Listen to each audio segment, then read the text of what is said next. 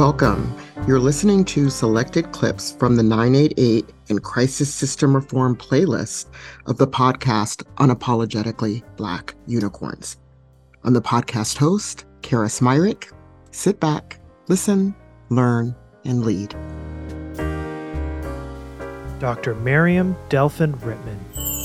The goal has been to ensure that if people are struggling and they call 988, that they're able to reach a trained, compassionate counselor who will connect them you know if necessary to services and supports. And and so that ultimately is the goal. I love seeing some of the you know research about um, how people are helped by the suicide prevention crisis and suicide prevention lifeline that you know sometimes a person just needs somebody to talk to Yes. You know, they just need that listening ear. And that's yeah. such a large percentage of the calls. I think it's almost about 80%. I'm right. It could be around Yeah, 80%. it's right around 90%. Like a lot okay. of times people don't need additional mobile crisis or to go to a stabilization center. Um, sometimes yeah. just having someone to talk with, to hear them yeah. and hold what they're experiencing in that moment um, helps the person sort of get through that crisis that they're experiencing. Dr. John Draper. What is the kind of person a, a, a, mobile crisis team would see? The kind of person is a person that has severe psychiatric symptoms, having you know under great psychological distress in ways that are that are so impairing their functioning that they're unable or unwilling to go get care on their own. So care must go to them. So people who couldn't get out of bed because they were too depressed, people who were psychotic and they could not organize themselves to go to a clinic, how could we expect them to show up at 9 a.m. on Tuesday to see a provider when they were in this kind of state? And they and their family members were in such distress. And so when we would come in, um, just in these un- unmarked vans, the sense of desperation and distress. And again, we would go into every kind of home, every kind of home. People with a lot of money, people with no money, people in housing projects, people in penthouses, people in, in uh, Jewish Orthodox community to uh, a Muslim community. I mean, everything.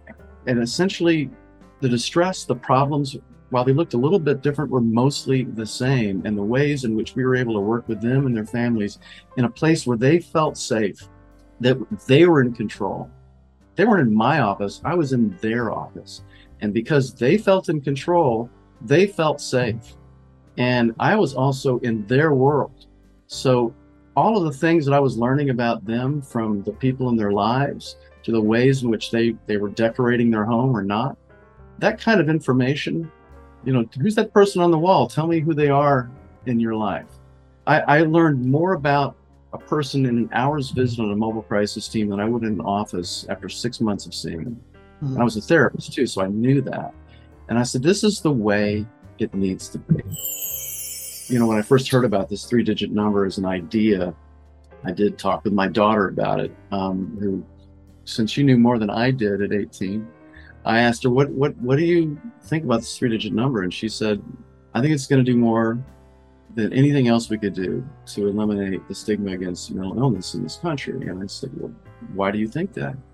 And she said, Well, we have a three digit number for medical emergencies. And if we had a three digit number for psychological emergencies, everyone would know that they're real and that they require a very different response than sending cops to your door.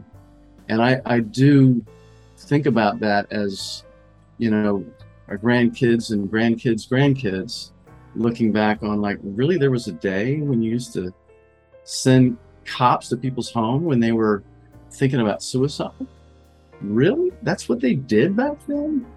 I want there to be an incredulous unbelievable response. Like that couldn't have happened because it is a primitive and ridiculous response uh, but it is it, it, it, has lasted too long and this is a, a I mean, basically, Hope has a new number now, and it's this three digit number that is going to be a lot easier for people to remember and dial when they are in their darkest moments on their worst days.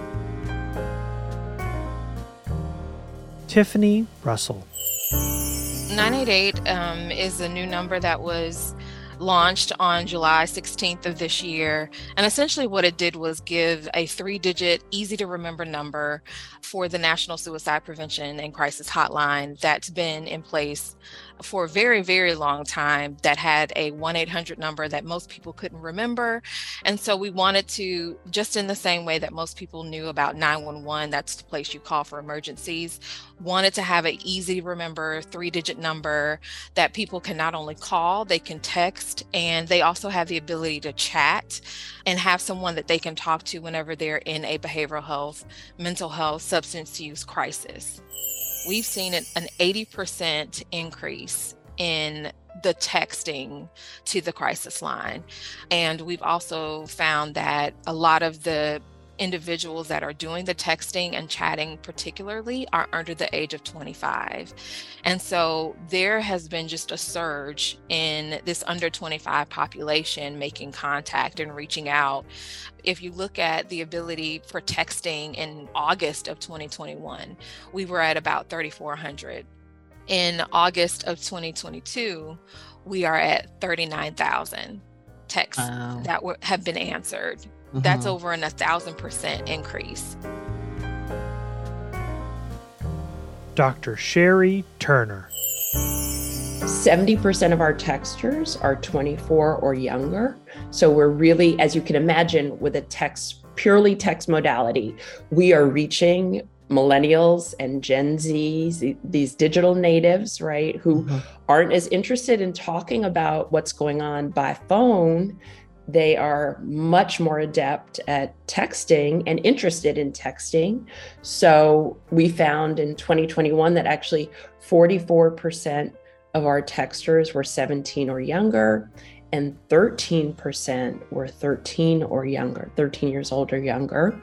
And then 46% of our texters are BIPOC, and 53% of our texters identified as LGBTQ plus. So we are, you know, when you look at access and communities that are dealing with mental health disparities and issues of getting help to those communities, we're actually able to reach them at greater rates and with greater impact. Santiwa Boykin. You know, when you talk about this, I always get like a little goosebumps because of you know my own personal experience and interaction initially with the police and having no idea that when I was struggling and I was told well we're going to have to call somebody to help you. We're going to have to dial 911 in my head I heard what I heard was oh you're dialing 911 because I've come to understand from the public view and even the providers a mental health condition is like any other physical health condition.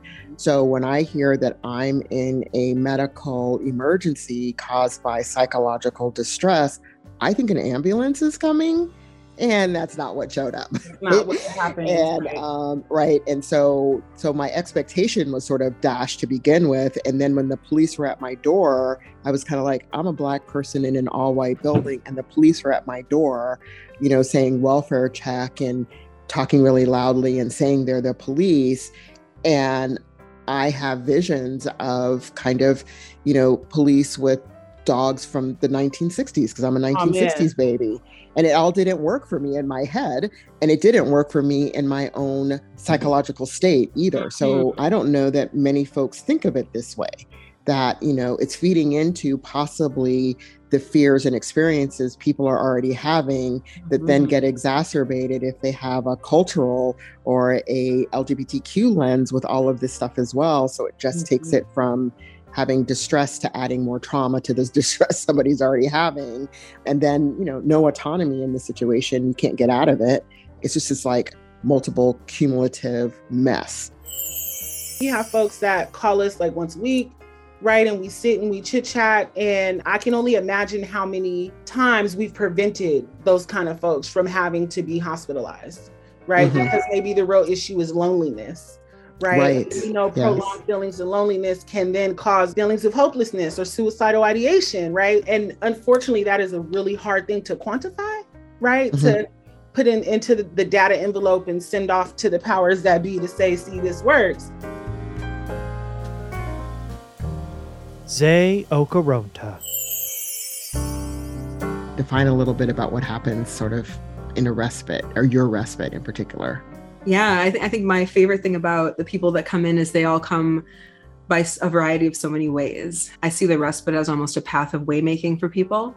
It's this kind of self navigation process I see that comes together so artfully. You know, some people come in because they were told to call here because some place was full.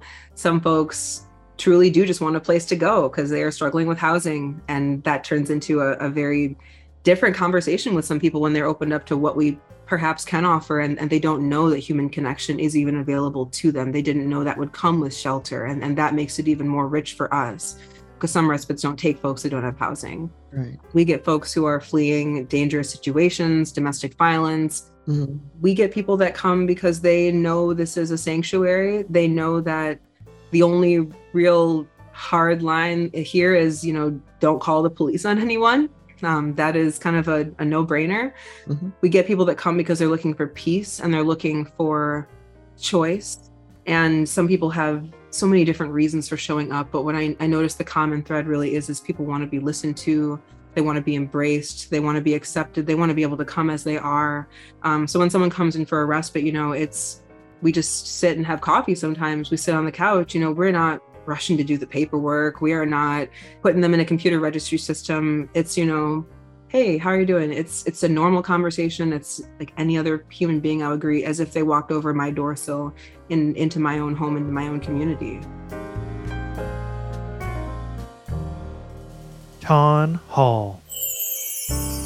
I really appreciate it and um, giving me the opportunity to talk about what happened to our family and what happened to my beautiful son, um, Miles Hall, who was um, killed by the police on June 2nd, 2019, while experiencing a mental health emergency. Mhm. So we basically now have been thrusted into advocacy to make sure that there's changes in the way that um, people with mental health emergencies are treated. And we really want to make sure we m- remove the police from that encounter because some of the things about Miles is just, he was just so beautiful and so kind and thoughtful and caring. And he lived with mental illness and he lived with mental illness when he was a younger person. And um, it's been a challenge for him and it's been a challenge for us to to try to support him during his journey throughout his younger days um, throughout his older days and young adult days. So we are we are now just trying to kind of maneuver life without him. If we just had someone to call Mhm. someone to understand his as a peer Mhm. to be there with him to help him and support him Mhm. which was what I was trying to do and trying to find, but there was no resources because he was 18 and he didn't he was he didn't understand he was sick. So not you know some some people who are having a mental health episode or crisis are going to be able to get support because they understand they're ill. Mhm. But the danger is when you don't understand you're ill. Mental illness isn't a crime. You know, we're taking out the criminalization. Mhm. We're taking out the possibility of going to jail. We should have never even had to go to the point where he said, "Oh, we're using the police as a vehicle to get him help." No, Yeah. that's dangerous.